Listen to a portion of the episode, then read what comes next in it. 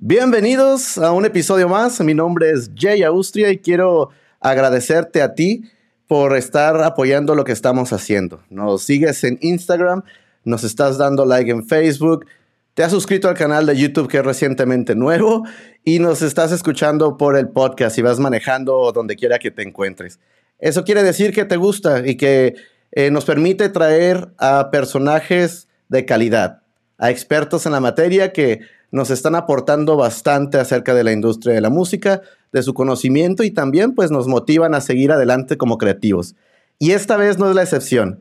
Tenemos a una experta que nos visita desde Argentina y que yo la verdad eh, estoy, me siento privilegiado de tenerla por acá y que nos brinde un poco de su tiempo.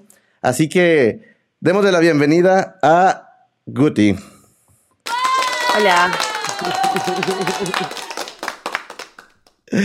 Bienvenida. Gracias por invitarme a esto. Me da un poco de vergüenza, no, no suelo estar de este lado, pero bueno, hoy me tocó estar acá. claro, no, no, no, me imagino. Y, es que precisamente a eso vamos, ¿verdad? Eh, platícanos un poquito qué es lo que haces. Bueno, yo soy agente de prensa o publicista eh, de diferentes bandas de música. Eh, y además de otras también eh, soy manager y nada, hago como el combo completo. Comunicación, management, armamos giras, de todo un poco. Así que estoy como bastante involucrada en, en la escena nacional argentina de, de, esta nueva escena de músicos que están surgiendo. Sí, sí, sí, y precisamente por eso mencionaba que te agradecía tu tiempo, porque hablando de, todo lo que haces, bueno, estás súper ocupada siempre y a lo mejor alguien puede pensar que ahora por la situación en la que vivimos, pues nosotros estamos en frontera San Diego, Estados Unidos, Tijuana, México, pues por el momento acá no hay tanto evento, ¿no? Ahorita vamos a entrar de lleno al tema, pero sabemos que por allá ya empezó, entonces agradecemos tu tiempo. Pero platícanos cómo inicias en esto, eh, eh, ¿qué, ¿qué hacías antes? Claro, la verdad que arranqué de muy chica a trabajar en esto, tenía 22, 23 años creo. Antes había trabajado en otras cosas, nada que ver, como recepcionista, secretaria, cualquier cosa que me dé dinero para poder mantener los estudios y, la vida social que lleva un casi adolescente, sería o posadolescente. Y un día entré en una agencia de comunicación que se llama Punto TIF, eh, que es una agencia bastante importante acá, que hacían de todo. Tenían clientes para teatro, para cine, para música. Y ahí es donde yo empecé, habré estado tres años. Como eh, sabía inglés, trabajaban con muchas productoras que traían bandas de afuera. Entonces, como todo lo que era música siempre me tocaba a mí, digamos, en la agencia éramos tres o cuatro chicas que, que teníamos cada cliente, digamos. Y ahí es como que me empezó a interesar mucho lo que era la industria de la música y los shows y los festivales, más allá de que como consumidora me gusta, me gusta la música, me gusta ir a ver bandas y sobre todo bandas, también me gusta ir al teatro, al cine, pero como que las bandas me encantan, me encanta descubrir música nueva todo el tiempo. Y un día, no sé cómo fue, empecé a trabajar, o sea, de esa agencia me llamaron de Phoenix Entertainment Group, que es una productora bastante grande, que suele trabajar con muchos artistas internacionales, eh, tanto latinos como ingleses o americanos. Y nada, con ellos estuve también otros 3, 4 años. Ellos eran los responsables de traer el Lollapalooza. Después esa productora se separaron los dueños, me fui con uno de los dueños que, que, tenía la licencia del Lola, así que fui como jefa de prensa durante tres años más, ahí o dos.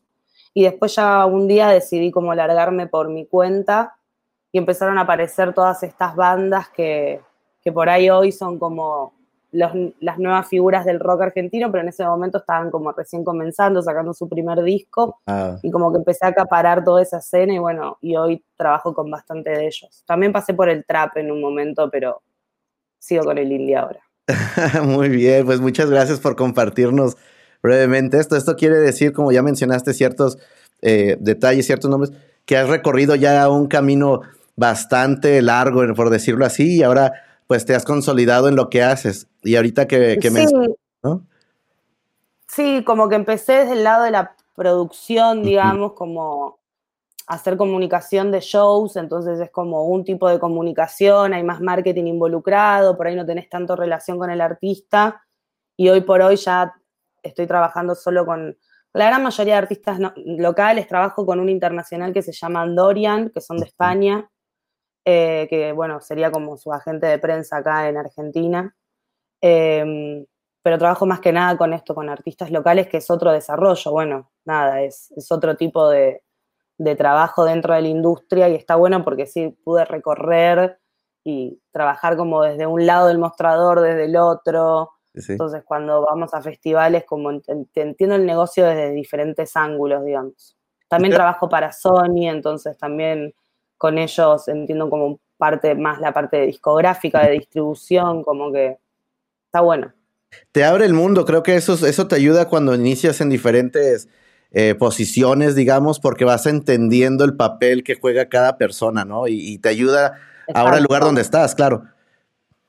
Obvio, sí, hay sí, vas conociendo, obviamente que la industria, como cualquier industria, es un núcleo y están los jugadores, siempre son como más o menos los mismos, solo que por ahí van cambiando de posición, el que hoy trabaja en esta corporación mañana está en otra o en una productora, la gente que está en la parte técnica de un show siempre por lo general es también la misma, viste, como, como staff técnico compartimos mucho entre las bandas, mis sonidistas, el mismo sonidista de otra banda, ¿entendés? Como está bueno también eso. Claro. Oye, y ahora, eh, ¿cómo, les, ¿cómo le tocó a ti en lo personal eh, vivir eh, de materia, de manera profesional, todo lo que pasó con, con, COVID y todo esto allá en Argentina? Bueno, me comentaste, te agarró acá, ¿no? En México.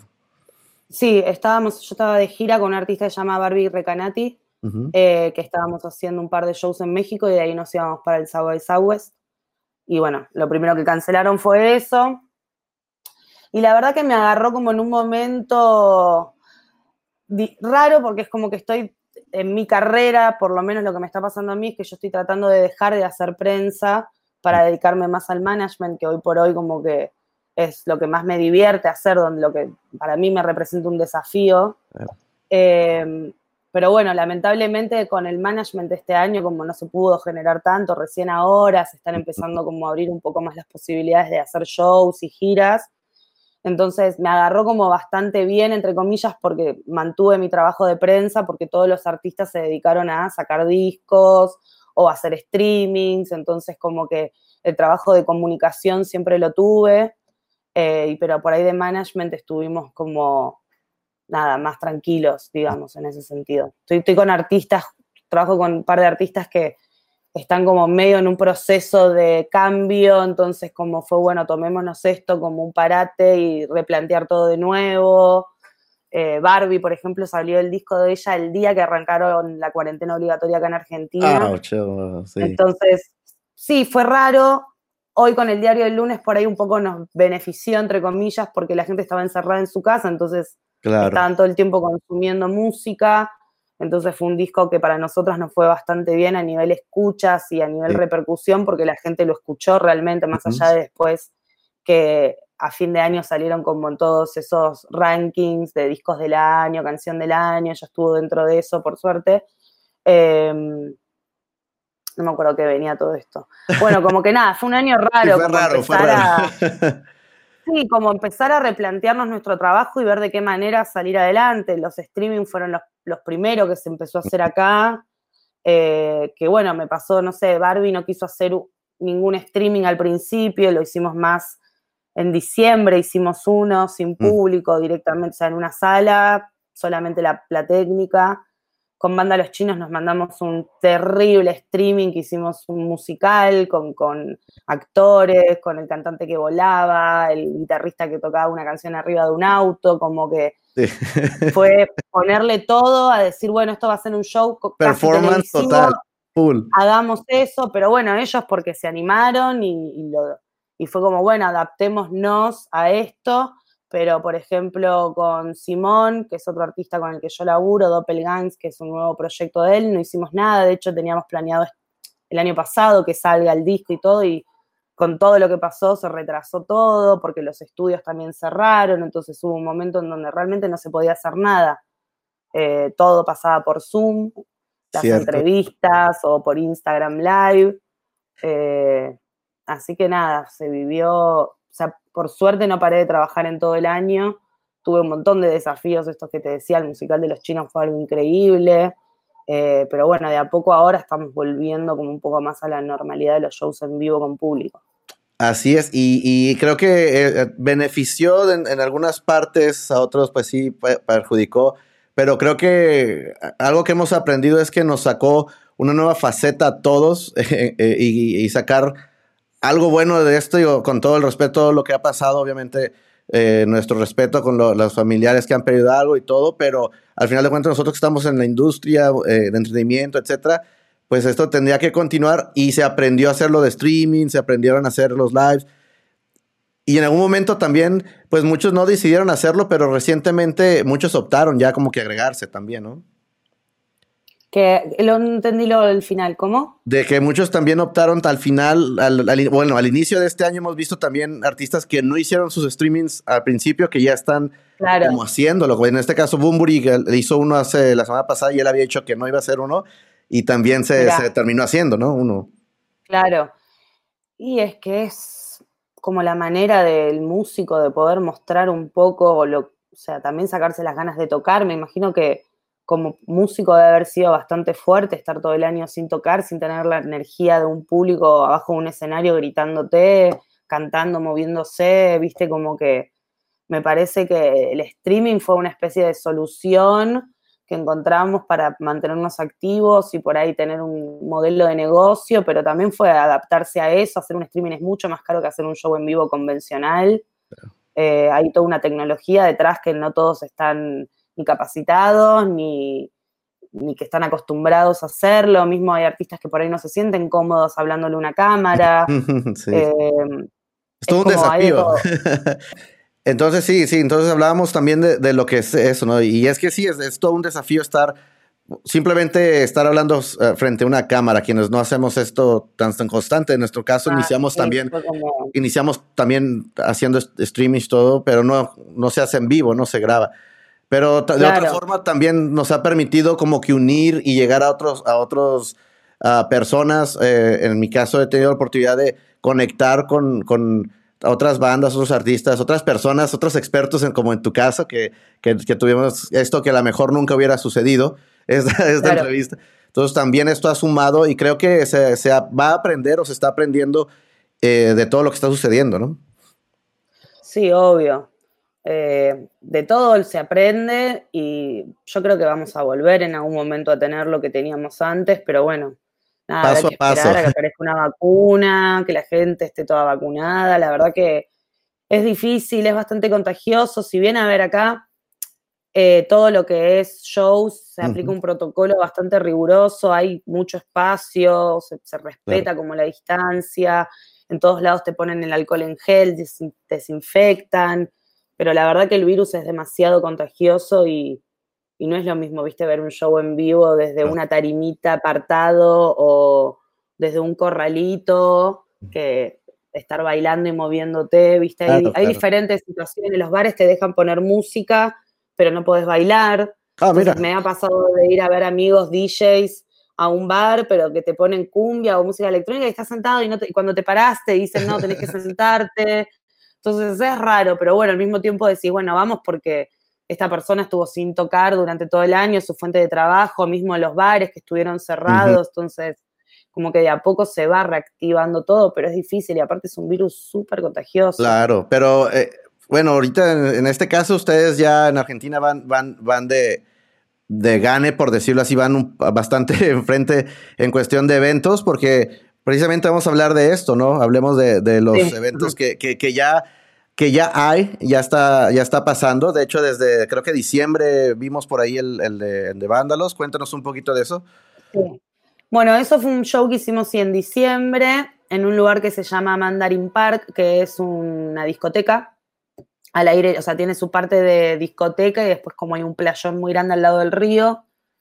Y en, en este caso se aplicaron como plataformas y en cada plataforma iban de a dos personas, o sea, iban cuatro, pero estaba dividido para dos personas, que se le llaman burbujas.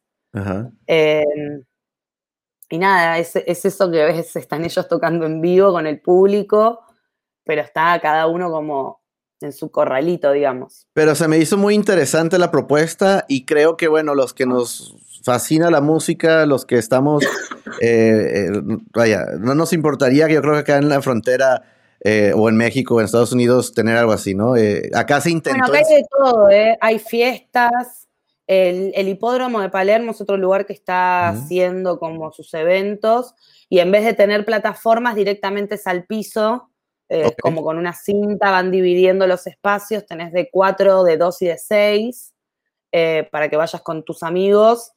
Y hay de todo, hay recitales, de hecho ayer hubo un festival que tocaron cuatro artistas mujeres eh, en el hipódromo, y después también hay fiestas, como las que había en la discoteca. Acá están medio de moda como las fiestas o sea, como una, fiesta con un nombre, con un concepto. Una temática, ¿no? Eh, exacto. Mira. O la que está que pasa más cumbia, la que pasa más reggaetón, la que pasa más música de moda, como los, los, hits, ¿viste? Los, el, top 50, el chart. Hay de todo un poco, entonces eso le está yendo bastante bien. Eh, pero bueno, nada, es raro, ¿viste? No dejas de estar como en un lugar cerrado, sin poder moverte mucho el barbijo, el alcohol, ir al baño, que está todo el tiempo como poniéndote esa cosa pegajosa en la mano. Sí, totalmente otra cosa y creo que es adaptarnos. cuidar al público, que también. Sí, es, eso, es adaptarnos y es eso, es buscar la manera de que también tanto el músico como el público esté seguro, porque, viste, también esto que te decía, el, virus existe, está y no podés decirle a una persona, vení, paga una entrada, vení a verme y que acá no me voy a hacer cargo y si te contagias, te contagias. Claro, Por lo menos este tipo de eventos están como sumamente controlados, eh, está todo como bastante sanitizado, digamos. Y la verdad que, lo, que vi, bueno, alcancé a ver algunos videos, creo que eso fue cuando, cuando puse en contacto contigo, vi los videos de, bastante gente que fue al evento y, y la verdad que diéramos nosotros por, por, por algo así acá. Acá en San Diego me tocó eh, eh, cubrir algunos, algunos eventos. Fue nada más algunos que fue un drive-thru. Pero sí, acá también se hicieron al principio. Sí, pero no se disfruta igual porque el, es por radio. Eh, bueno, acá lo hacen por, por radio. Entonces la gente, si llegabas a bajarte, era muy raro que te dejaran bajar. Este, si llegabas a hacer algo, es, totalmente diferente que yo creo estar, aunque sea en tu capsulita, pero estar en el show. Y otro evento. Sí, bueno, al principio se habilitaron solamente los eventos en auto. El autoconcierto fue lo primero que se habilitó y después, como en una segunda habilitación, para decirlo de alguna manera, ya lo empezaron a permitir que sea sin auto y que la gente vaya así en ese sentido, como en el, en el corralito. Claro. Y, creo que es de, los pocos en Latinoamérica que he visto que ya están, bueno, que, que al menos se está moviendo y eso quiere decir que que están haciendo bien las cosas, nos están dando la idea de, cómo hacerlo, un ejemplo. ojalá, o sea, ojalá que sea un ejemplo para todos y que toda la industria del mundo que está frenada lo, lo puedan hacer. Igual es raro porque en Miami los boliches están abiertos, entonces entiendo que, que, hay ciudades donde suceden cosas, que en México, en Ciudad de México, tengo entendido, por ahí me equivoco, que los shoppings están abiertos, entonces sí, sí están, es raro que no dejen hacer esto si se puede. el teatro pero bueno. tampoco, ¿no? De hecho, por ahí vi una, un meme o algo así. Los teatros. Acá también ahora empezaron los teatros, que también todo con protocolos, con espacio. Eh, sé que tuvieron que cambiar la ventilación, como que tuvieron que hacer. Que circule más rápido, algo así, ¿no? Sí, ya tan específico no lo sé porque no tengo una sala, pero entiendo que sí, que, que les piden como bastantes requisitos, así como en los bares o en, ciertos lugares te piden que tengas ciertas cosas. Em, nada, está, está, todo como, los teatros también están empezando hacerse obras y musicales y todo eso, pero bueno, estuvo todo bastante frenado. Sí, sí, pero, y la verdad sí, bueno, nos, nos da, como te comentaba al principio, nos daba como, bueno, en las historias que te comentaba, nos da celitos de que, que eso está ya acá, ¿no? Nos da gusto, pero a la vez es de, de, de así de que, ah, yo quiero ir a un concierto. claro, Mucha gente, te digo, acá en el último concierto que se intentó hacer algo en Tijuana, México, fue, vino en las vacaciones, que es... Ah, David Aguilar y Caloncho, y fue en un lugar pequeñito que, que igual, súper cuidadoso, y se demostró, eh, por lo menos en la ciudad, que haciéndose bien las cosas se podría dar. La gente, el público súper respetuosa, que era lo que yo estaba así viendo, dije, a ver, vamos a ver. Creo que ahora depende no nada más de, de la planificación del artista, eh, la producción, pero también ahora depende del público. Si quieres seguir, tienes que seguir los, los protocolos y hacer esto. Vi por ahí historias también de otros conciertos de este fin de semana en Argentina. Y, Hay un montón de conciertos. Y un, montón, así, exacto, de varias bandas conocidas internacionalmente, bueno, para nosotros y locales que, que conozco. Y dije, mira, esto ya está arrancando allá y me emocioné un montón. Sí, está bastante activo todo, por suerte. Bueno, yo este fin de semana tengo gira en Santa Fe y Rosario con Simón. Eh, Banda Los Chinos se va a Mar del Plata. Eh, tenemos, tenemos un montón de shows planeados como para el interior del país. Eh, pero bueno, todo es, es raro porque son en lugares grandes para poco público, ¿viste? Entonces, de a poco se está activando, por suerte. Claro. Y, en tu caso, como ya comentaste, tienes algunos eh, eventos ya que, vienen, pero eh, ya, ya arranca, bueno, ya arrancaste, ¿verdad? Porque este año empezó con todo. La, la verdad que, o sea, este año 2021, sí, arranqué, me habré tomado dos días, enero, el primero y el dos, ponele, que creo que fue sábado. Eh, después ya empecé, de hecho, también trabajo en la comunicación e-, externa como contratada freelance de Ciudad Cultural Conex, que es un venue acá muy lindo, es una fábrica de aceites antigua que la remodelaron todo y, tiene distintas salas de teatro y el patio es muy lindo en verano sobre todo, se hacen eventos ahí. Entonces trabajo con la comunicación de ellos y ellos ya tienen eventos a partir del 8 de, enero, ya había shows. Wow, qué bien. Entonces, la verdad que se está activando mucho. El gobierno de la ciudad, por ejemplo, también está haciendo cosas, está a, su, manera colaborando con artistas, haciendo en espacios públicos, shows o gratuito o con entrada. Perdón. Entonces, como estábamos hablando acerca de, lo que son eh, los eventos que están haciendo algo muy bien, yo creo que tenemos que tomar el resto de Latinoamérica notas, ¿no? Este, eh, mientras hablar contigo para que nos des ese, ese, ese feedback, ese, esos secretillos de lo que está sucediendo. No, secretos no, de hecho yo no, en este momento no, estoy produciendo nada, o sea, sí me contratan por ahí los shows eh, de mis artistas, pero yo no me estoy encargando como de la producción, pero cada lugar con el que tratás cada venue tiene como ya su protocolo armado, porque ellos para poder estar habilitados como venue ya pasaron una etapa en donde les, dieron el ok, entonces claro. solamente como banda nos queda ajustarnos como a, la realidad de, ese venue. Pero bueno, acá sí se están haciendo cosas en lugares, espacios públicos, al aire libre, encerrados también, pero bueno, con mucho espacio. Y sí, por, por suerte está volviendo todo de a poco. Qué bueno, qué bueno, nos da Pero bueno, también estamos en verano nosotros acá, entonces también las posibilidades para poder hacer cosas son bastante, mm, mm, o sea, son bastantes a nivel que puede pasar en invierno. Si bien acá en la ciudad no, no hay nieve, no es un invierno tan mm. crudo, hace frío y yo no sé cuánta gente pagaría una entrada para estar en el medio de, un estacionamiento al aire libre viendo una banda. Sí, sí, ya sería. habrá que ver qué va a pasar en el invierno. Por ahí volveremos al streaming o al autoconcierto. Ojalá que no, o sea, ojalá que, se puedan empezar a, hacer cosas más como sucedía antes, pero bueno. Claro, y acá, bueno, sería cosa nada más de esperar y disfrutar de la por streaming o de las historias de, los que seguimos que ven que ponen lo de los, que ponen los bueno, un par de shows. Este, este de Mandarin con Manda los Chinos eh, se vendía también streaming. Se hicieron dos funciones porque los aforos de la sala son muy chicas. Y esto que vos ves al aire libre, todos tienen como máximo capacidad 500 personas. Entonces también para que sea un negocio y sea rentable, muchas veces por ahí tenés que hacer dos funciones. Claro. Entonces, eh, en esta con Vándalos, la primera, eh, vendimos también como la posibilidad de hacer un streaming y que lo vean desde cualquier parte del mundo, que bueno, obviamente no es lo mismo que estar viéndolo ahí en vivo, pero bueno, la sensación de estar viéndolos a ellos tocando en vivo en tiempo real estaba. Eh, pero ahora ya no lo están haciendo más eso. Me parece que es, eso que te decía antes, es, caro también hacer un streaming, ¿viste? Correcto, sí, ¿no? y, también hablábamos de eso, hay muchos artistas con los que hemos platicado donde también te quedas pensando en qué... Porque al final de cuentas, como mencioné, es, un negocio y es, una, es la industria, ¿no?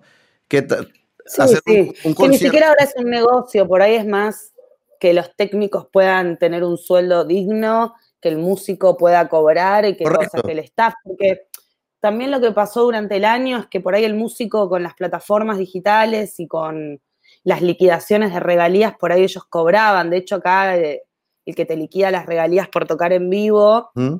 te liquidan con muchos meses tarde. Entonces, durante la pandemia se cobraron shows que ya habían hecho, entonces no es que no cobraron nada. Bueno, obviamente que hay bandas que por ahí no tienen la posibilidad de tocar tanto como estas bandas con las que yo trabajo, pero hablando como en un macro más general de las bandas que ya están más instaladas, ponerle para decirlo de alguna manera, eh, las personas, los técnicos fueron los más perjudicados, ¿entendés? Sí. Eh, sobre todo que eso es un área donde también se cobra mucho en negro, entonces los chicos por ahí tienen tres o cuatro shows por semana y con eso sobreviven. Dicen, bueno, a fin de mes llegué a juntar plata para poder pagar el alquiler y pagar sus cosas.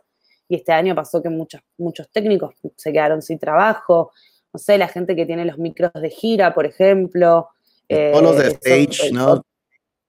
Los stage, los sonidistas, los iluminadores, hasta que se reactivó el tema de, de los streamings, ahí empezaron a trabajar, pero también pasa que un streaming, ¿cuántas veces lo podés hacer? Si lo vas a vender a todo el mundo, ya está, es medio como un one shot, a lo sumo que digas, bueno, voy a hacer una función especial para México, otra para Argentina, otro, que también es, muy caro también. Dinero Entonces tampoco es rentable.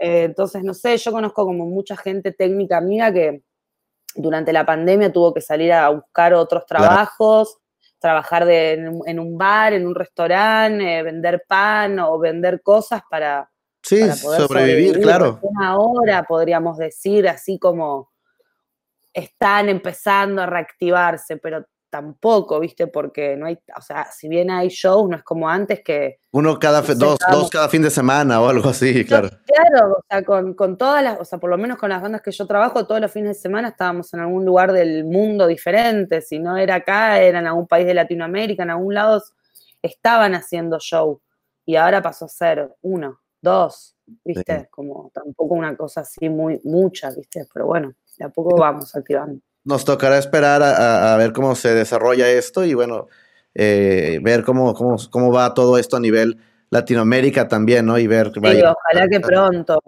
ojalá que pronto, porque todos tenemos ganas de viajar y de poder, nada, llevar toda la música que estuvieron haciendo nueva este, este último año, poder llevarla por todos lados. Correcto, sí, sí, no, totalmente. Y oye, hablando de viajes, este, bueno, ya eh, dijiste, ¿no? Tu último viaje fue a México y, y ¿Ya habías venido antes?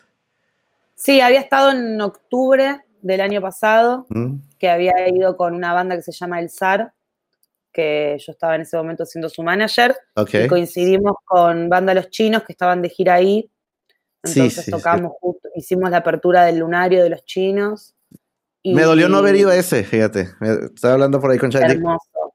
Yo dije. Un show para mí fue de los más lindos que vi, muy emocionante.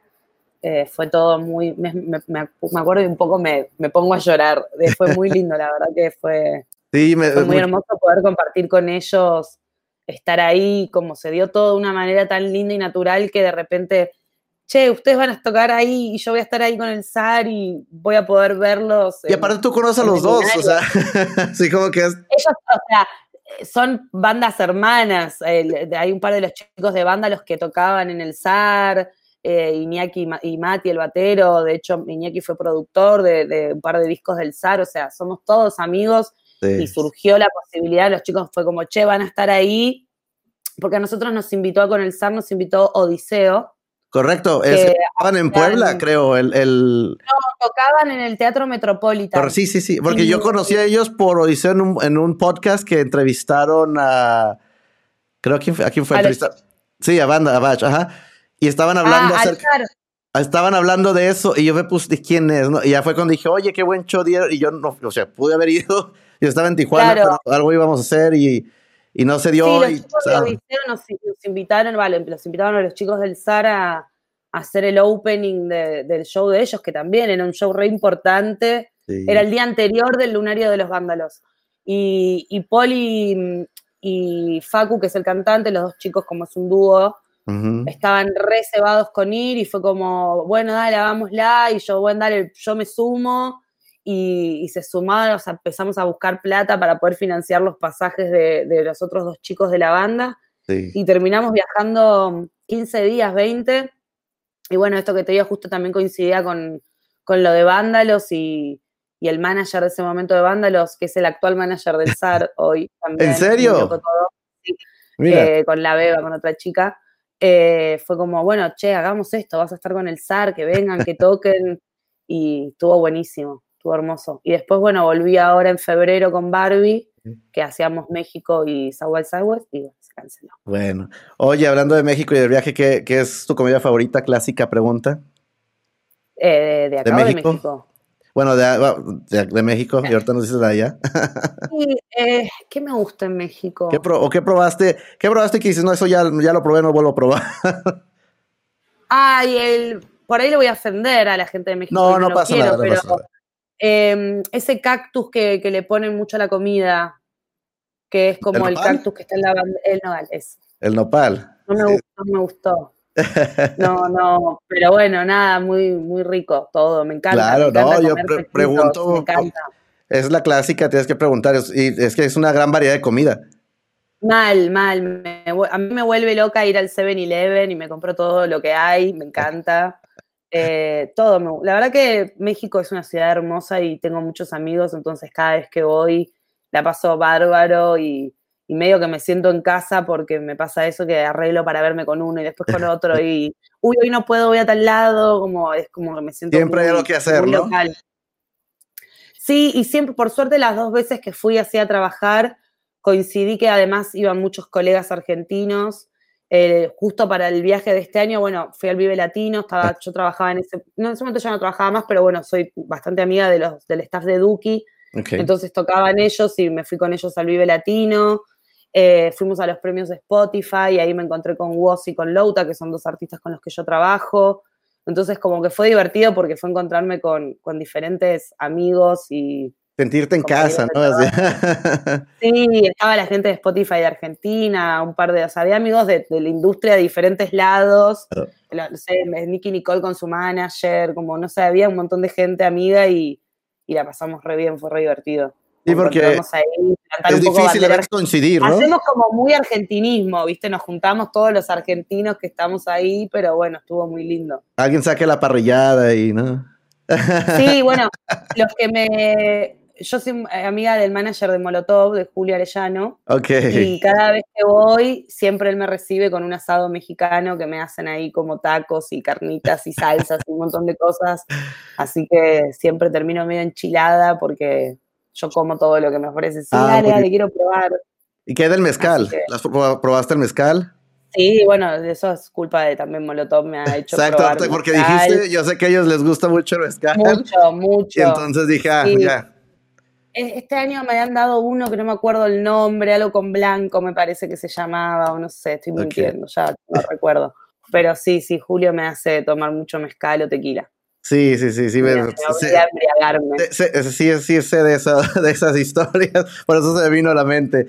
Pues muy bien, oye, pues casi estamos a, punto de finalizar esta plática contigo. Muchísimas gracias nuevamente por platicarnos. Espero que sea interesante para tus oyentes. Y... No, bastante, bastante. Oye, de verdad que, que agradecemos bastante el punto de vista, que nos compartas esas pequeñas anécdotas y, de lo cómo se está viviendo la escena musical por allá. A veces uno ve las historias, uno ve, lee, pero qué mejor que, alguien directamente que está, una experta y que nos cuente directamente cómo está todo por allá. Y la cultura acá en Buenos Aires, viste, bueno, en Argentina en general, pero Buenos Aires es como un gran foco de, de cultura, entonces hay muchas bandas para ver, hay muchas cosas para hacer, entonces está bueno que se esté activando de a poco y que todos tengan la posibilidad de volver a trabajar.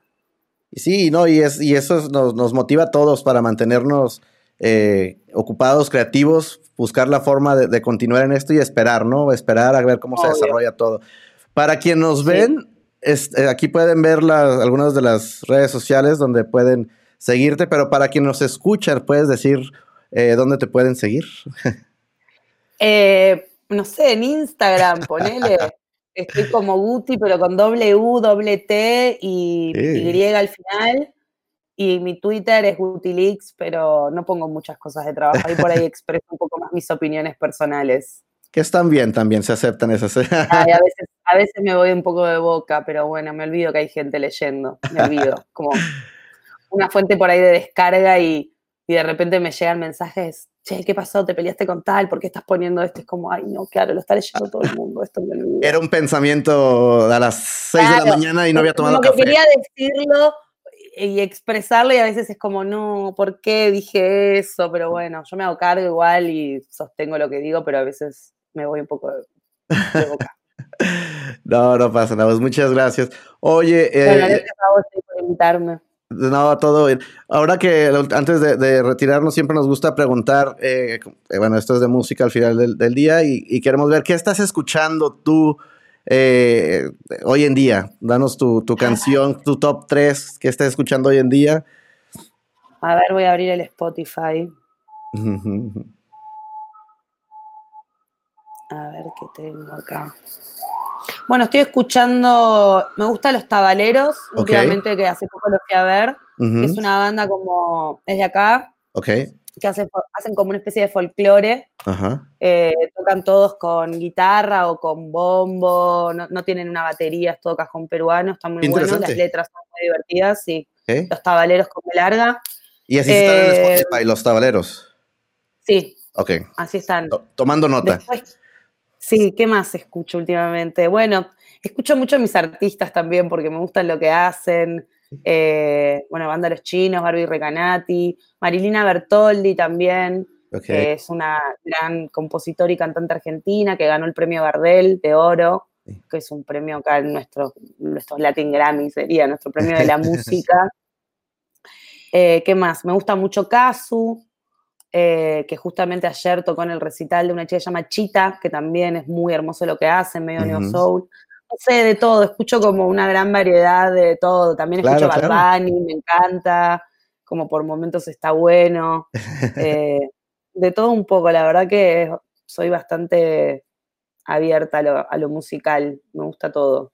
Se agradece. Oye, y, y en lo personal, a ti, ¿Qué canción marcó tu adolescencia, tu, infancia, que dices tú, ah, esta es la canción ah, que... Obviamente que son muchas, pero yo creo que cualquiera de Doors y cualquiera de Charlie García.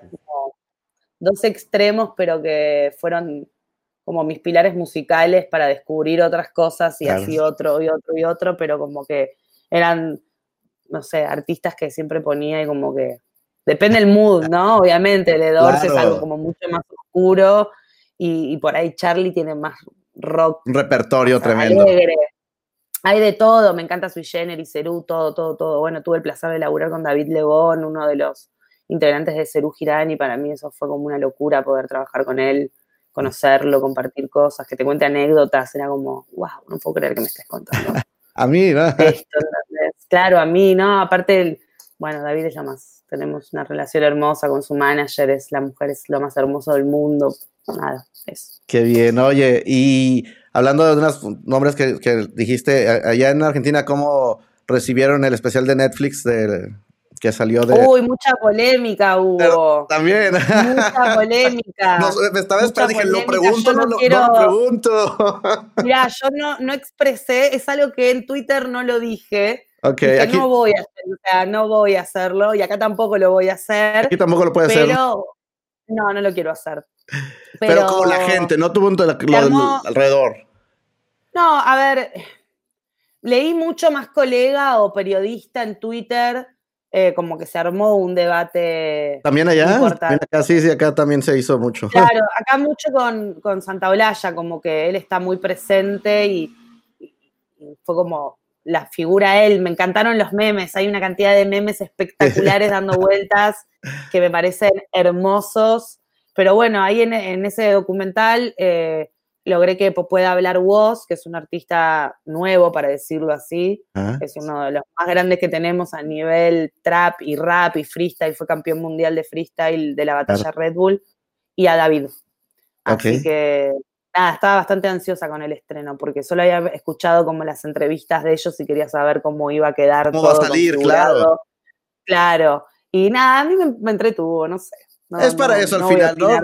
pero sí, o sea, hubo mucha polémica en Twitter, sobre todo leí como mucha polémica y los memes son un hermoso regalo. Nos entretienen. que se toma el trabajo y es como gracias por alegrarme con estas cosas.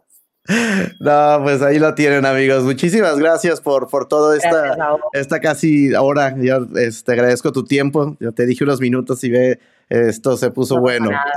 se agradece. y, voy a comer. y, cuando, como siempre les digo, pues bienvenidos cuando vengan, esperemos pronto vengan también a San Diego, está acá a, Estados Unidos a hacer las giras, este, pues en frontera. Bueno, van a ir, los bandos chinos van a ir pronto para grabar, seguramente, van a volver a Sonic Ranch.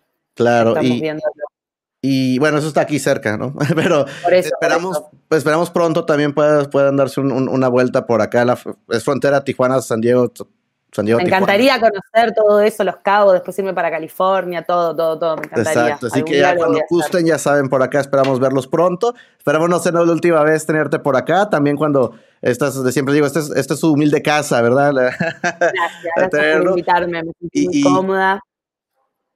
No, y qué bueno, últimas palabras quieras dar a, a los que nos escuchan. No, que gracias. Si llegaron hasta acá, muchísimas gracias y ojalá que les haya servido, que se hayan entretenido por lo menos y que, nada, eso, que aguante de la música y la cultura y que no dejen nunca de, consumir eso. Ahí lo tienen, amigos, ahí lo tienen. Muchísimas gracias. Sí, como, como nos acaba de comentar, si llegaste hasta acá, ya sabes qué hacer, darle like, dar, compartirlo, dejarnos tus comentarios también, que, qué pensaste de la entrevista, etcétera. Ya dio sus redes sociales también, síganla, pone eh, al menos los que no estamos cerca de los conciertos podemos ver a claro, ver un poquito pueden espiar que sí. Ahora no estoy subiendo tanto, pero voy a empezar a subir más. Por favor, haznos ese favor, los estamos lejos, ¿no? Amigos. Este fin de todo. Sí, sí, pues hemos llegado al final. Te lo agradecemos a ti que te quedaste al final y, y si estás escuchando donde quiera que estés, gracias por ello y recuerden que siga la música sonando. Hasta la próxima.